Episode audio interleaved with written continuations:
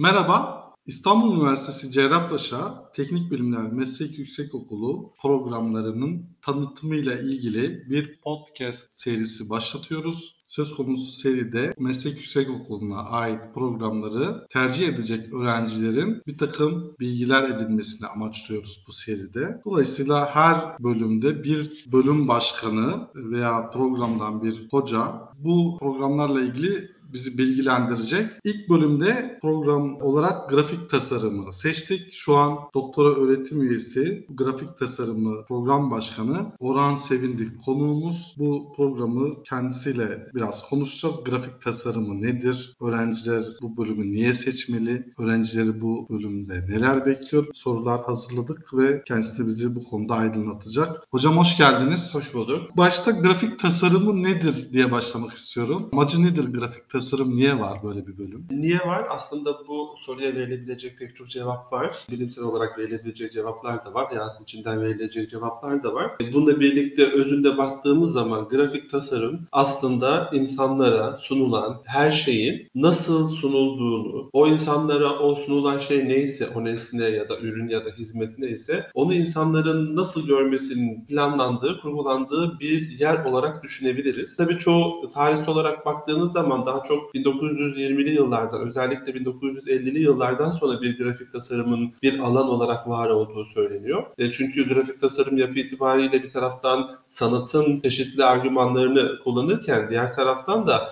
iletişimin argümanlarını da kullanıyor. Çünkü sanatın o kendine buyruk, kendine özgü yapısının dışında grafik tasarımda insanlara ulaşmak mecburiyeti, onlara bir şey anlatmak mecburiyeti olduğu için, onların kafalarında yer etmek mecburiyeti olduğu için grafik tasarımı insanın bazı şeyleri anlamlandırmasında destek olan bir yapı olarak düşünebiliriz. Zaten bugün günümüzde grafik tasarım olmayan bir yapıyı artık e, düşünemiyoruz. Çünkü hayatımızın her yerine sirayet etmiş durumda. Her noktasında kendisini çok ya da az hissettirdiğini düşünüyorum. Hocam siz 1920'lerden bahsettiniz. Orada bir grafik tasarım sürecinin başladığından söz ettiniz ama grafik tasarımı denildiğinde benim aklıma ilk başta bilgisayar teknolojisiyle beraber bir takım sunumların bilgisayar ortamında yapılması, bunların gösterimiyle alakalı grafik tasarımın başladığı yönde bir algı vardı. Şu an şaşırdım açıkçası. Evet. 1920'lerde bilgisayar yok. Nasıl başlıyor bu grafik tasarımı? E şimdi özünde evet grafik tasarımın level atlaması, bir üst lige çıkıyor olmasının önemli nedenlerinden biri bilgisayar teknolojilerinin insan hayatının güncel yaşantısı içerisinde girmesi, internetin bulunması, insanlara bilgi akışının yoğunlaşması ve bu bilgi akışından sıyrılma gerekliliği noktasında daha da ön plana çıktığı bir gerçek. Bunun ötesinde insanlar sanayi devrimiyle birlikte birlikte bir araya toplandığında o insanlara ulaşmak sorunu ka- karşı karşıya kalıyor orada o zamanki insanlar. Onlara bilgi vermek için bir şeylerin tasarlanarak verilmesi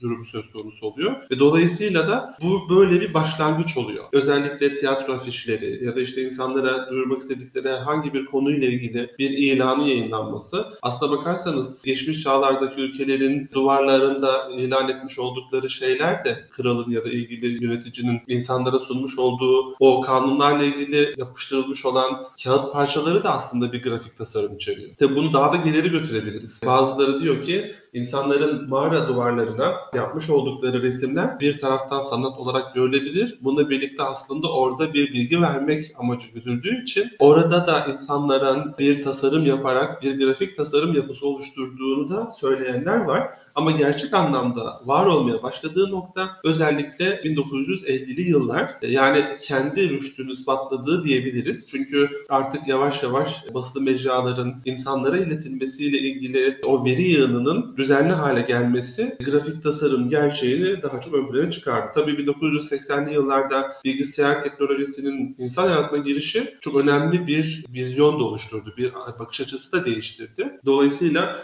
Birkaç kırılmadan biri de sizin söylemiş olduğunuz gibi 1980'li yılları bilgisayarın grafik tasarımla birbirinin içine geçiyor olmasını da söyleyebiliriz. O zaman bilgi içerme ve iletme amacı olması ve bir tasarım ürünü olması onu bir grafik tasarım ürünü haline getiriyor diyebilir miyiz herhangi bir ürünü? Yani aslında herhangi bir ürünün grafik tasarım ürünü olduğunu söyleyebilmemiz için onun insanlar üzerinde bir etki bırakıyor olmuş olması gerekiyor. Ya da insanlar üzerinde bırakılmak iste etkiye kat katkı vermiş olması gerekiyor. Çünkü biz grafik tasarımda sadece görsel anlamda bir düzenleme yapıyoruz. Orada yer alan tipografinin, orada yer alan sözlerin birileri tarafından hazırlanıp, o metinlerin birileri tarafından oluşturulup, bütün bunların hepsinin bir araya getirilmesi gerekiyor. Aslında grafik tasarım bunu yapıyor. İşte bir başka uzmanlık alanı fotoğrafları çekiyor, diğer uzmanlık alanı bu metinleri yazıyor. Sonra grafik tasarım bunu belli bir yapı içerisinde birleştiriyor. Yani aslında var olan veriyi insanların yapısına göre, o hedeflenen kitleye göre şekillendiriyor. Dönüştürüyor yani. Dönüştürüyor ve onların algıladığı şekilde, algılayacağını düşündüğü şekilde sunuyor. Ki günümüzde internet etkisiyle birlikte biliyorsunuz çok fazla veri yığınları oluşmaya başladı. Evet. Bilgi setleri oluşmaya başladı. E, Bunların da artık bilgilendirme tasarımı altında insanların e, anlayabileceği ya da insanların hepsini bir arada görebileceği formata çevirmekte grafik tasarımın ilgilendiği alanlar haline geldi.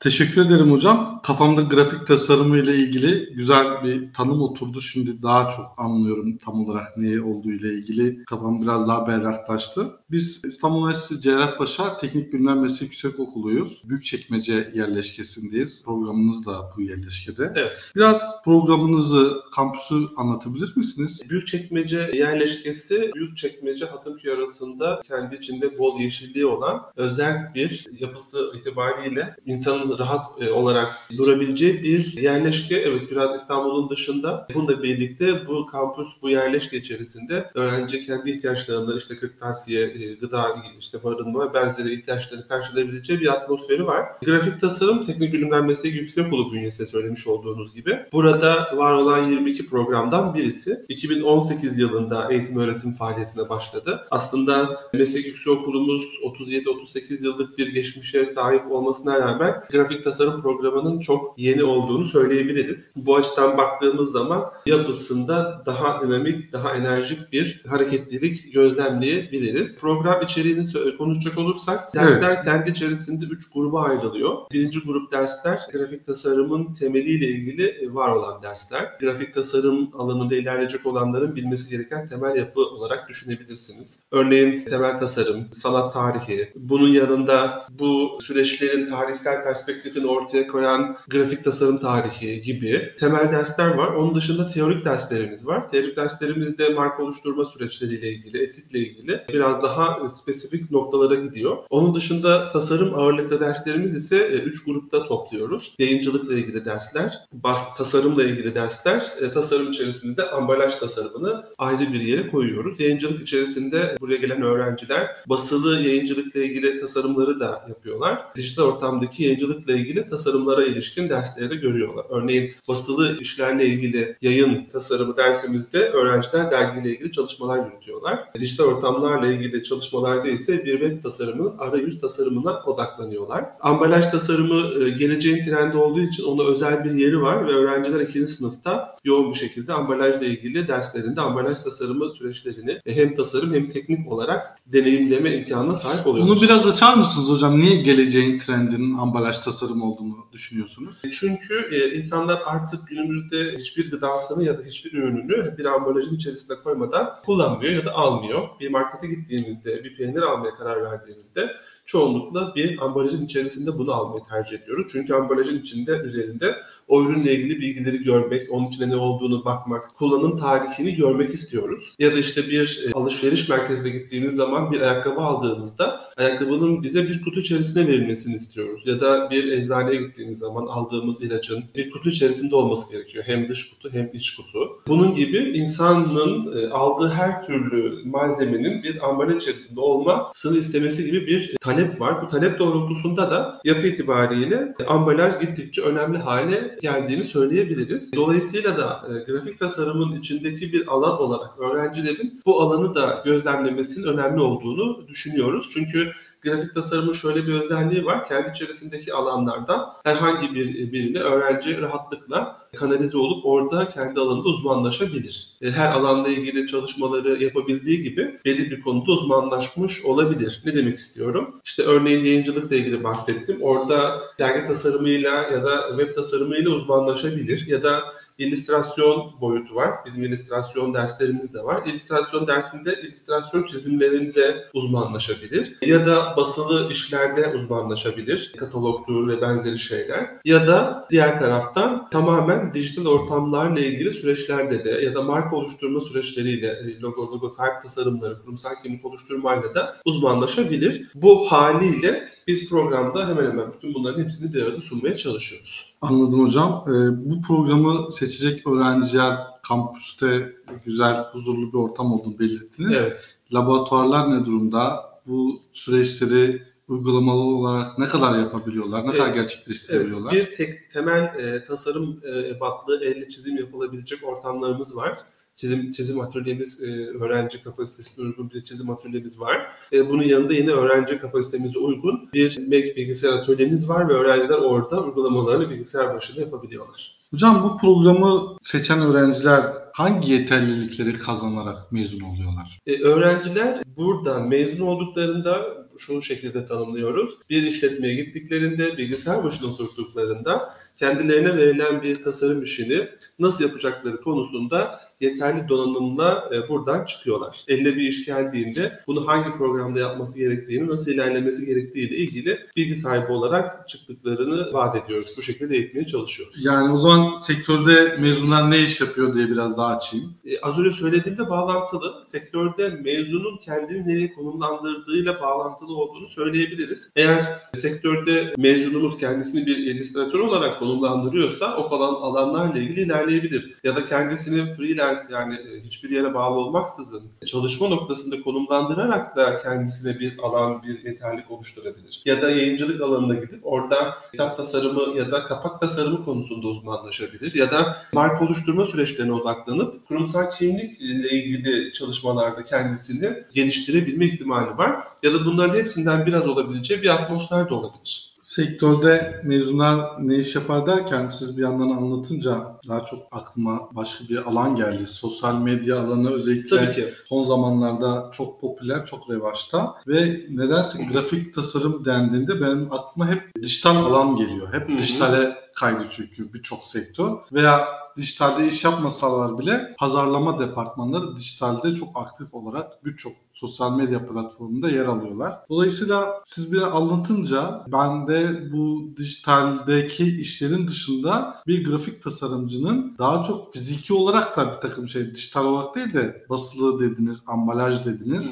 Yani aslında grafik tasarımın daha geniş alanlara yayıldığını ve dijitalin dışında çok daha büyük bir dünyada da iş yapabildiklerini ben anlıyorum. Tabii. Dolayısıyla benim aklıma şöyle bir soru geliyor. Dünyada grafik tasarımın durumu nedir, ne olacaktır? Gelecekte e, bir perspektif çizmeniz gerekirse nereye konumlandırıyorsunuz grafik tasarımı? Şimdi grafik tasarım az önce sohbetin başında söylemiş olduğum gibi insanın var olduğu ortamda var olmaya devam edecek. Çünkü insanlara bir şey, bir, bir, bir bilgiyi, bir haberi, bir düşünceyi iletmek gerekiyor. Mesela şimdi söylemediğim ama konuşurken e, bir mesajı iletmek deyince e, aklıma gelen bir başka boyut daha var. Gazete. Evet. Gazete de bu açıdan baktığınız zaman bir tasarım içeriyor bünyesinde. Her gazetenin tasarım üslubu birbirinden farklı.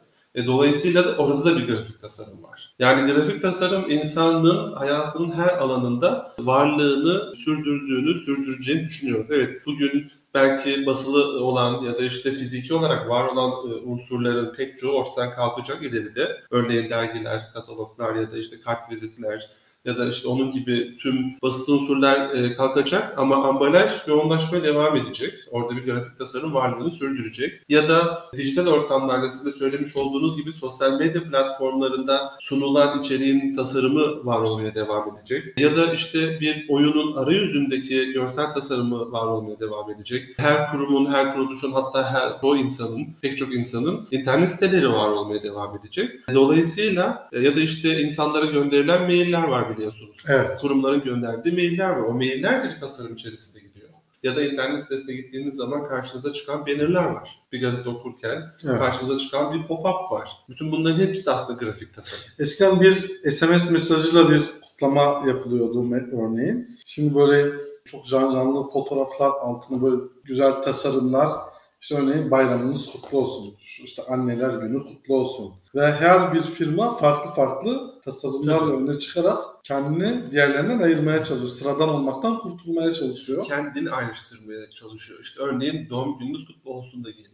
Evet. Ya da işte hani bunları kutlamak değil de bizim şirketin şu ürünlerle ilgili şu kampanyaları ver diye geliyor. Ya da işte bizim işletmemizin e-bülteni diye de geliyor. Dolayısıyla e, grafik tasarım insan var oldukça var olacak bir alan olduğunu söyleyebiliriz. Daha başka bir ifadeyle insan başka insanlarla iletişim kurmak istediği müddetçe grafik tasarımda var olmaya devam edecek. Hocam dünyada grafik tasarımının durumu ve yeriyle Türkiye'deki grafik tasarımın durumu ve yerini karşılaştırdığımızda nasıl bir durum görüyorsunuz? Ben sizin doktora tezinizi de grafik tasarım üzerine yaptığınızı biliyorum ve buradaki programı da kurarak tezinizde hedeflediğiniz şeyi gerçekleştirmeye Evet. amacınızda ilerlediğinizi görüyorum. Orada dünyada ve Türkiye'deki konumuyla ilgili bir takım e, veriler de sunmuştunuz. Bunu hatırlıyorum. Nasıl bir yerdeyiz Türkiye olarak grafik tasarımda ve dünya nerede? Şimdi bu diğer tüm mesleklerde olduğu gibi birkaç mesleği ay- ayırarak söylüyorum.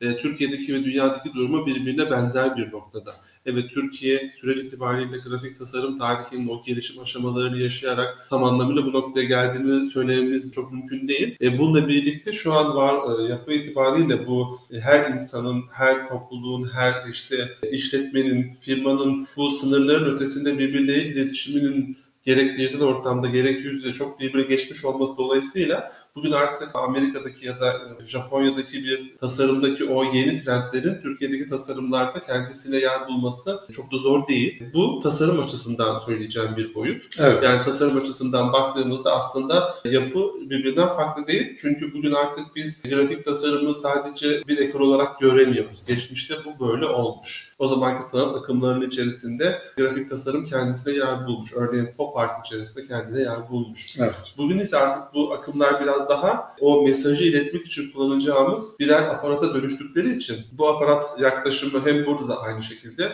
Amerika'da da ya da Fransa'da ya da Almanya'da da aynı şekilde ilerleyebiliyor. Bu her bu bölgeler anlamındaki tasarımdaki farklılıklar da o kültürün yapısına göre değiştiği e, gerçeğini çok fazla etkilemeden ilerleyen bir süreç olduğunu söyleyebiliriz. İş yapış biçimleri açısından baktığımızda yani çalışanların oradaki istihdam durumlarına baktığımız zaman tabii ki farklılıklar söz konusu. Var olan coğrafyanın özelliğine göre birbirinden farklı iş tanımlarının olduğunu söyleyebiliriz. Türkiye'de genel eğilim bir grafik tasarımcının dijitalle ilgili her şey yapması beklentisi içerisinde oluyorlar. Ama işte Avrupa'da ve benzeri ülkelerde daha birazdan farklı oluyor. Tabii bu tüm işletmelerin böyle istediği, böyle yaptığı anlamına gelmiyor. Bununla birlikte sektöre baktığımızda, dışarıya baktığımızda bunları da görüyoruz. Bu konuyu uzaktan ya da işte çok temel düzeyde ilgilenen bir, birileri de bunu görecektir. Çünkü e, herkesin grafik tasarım hayatında. Evet. Eğer çalışıyorsanız ya da bir iş yeriniz varsa gidiyorsanız o iş yerine broşürünü bastırmak istiyorsunuz. Bunun tasarımının olması gerekiyor. Ya da kartvizit bastırmak istiyorsunuz. Bu kartvizitinizin bir tasarımı olması gerekiyor. İşte orada grafik tasarım karşımıza çıkıyor. Tabii buradaki en büyük handikapı da söylemek lazım. Herkes grafik tasarımı bildiğini düşünüyor.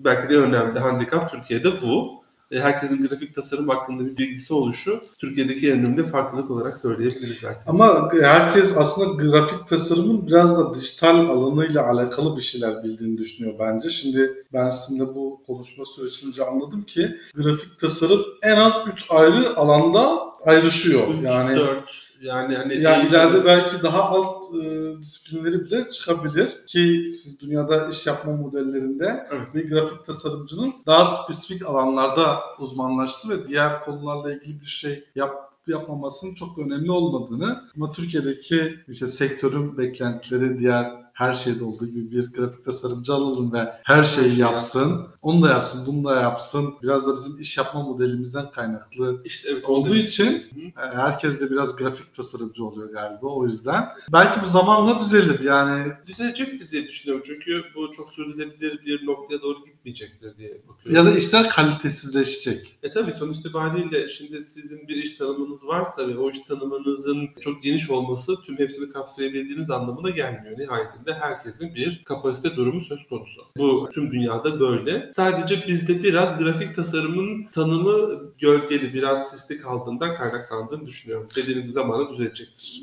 Bu programla ilgili hedeflerinize ulaştınız mı hocam yoksa henüz bunu geliştirmekle ilgili bir takım düşünceleriniz var mı? Ee, şimdi e, ulaştık demek zor çünkü gerek eğitim olsun gerek bu eğitimin hitap etmiş olduğu sektör olsun sürekli değişiyor.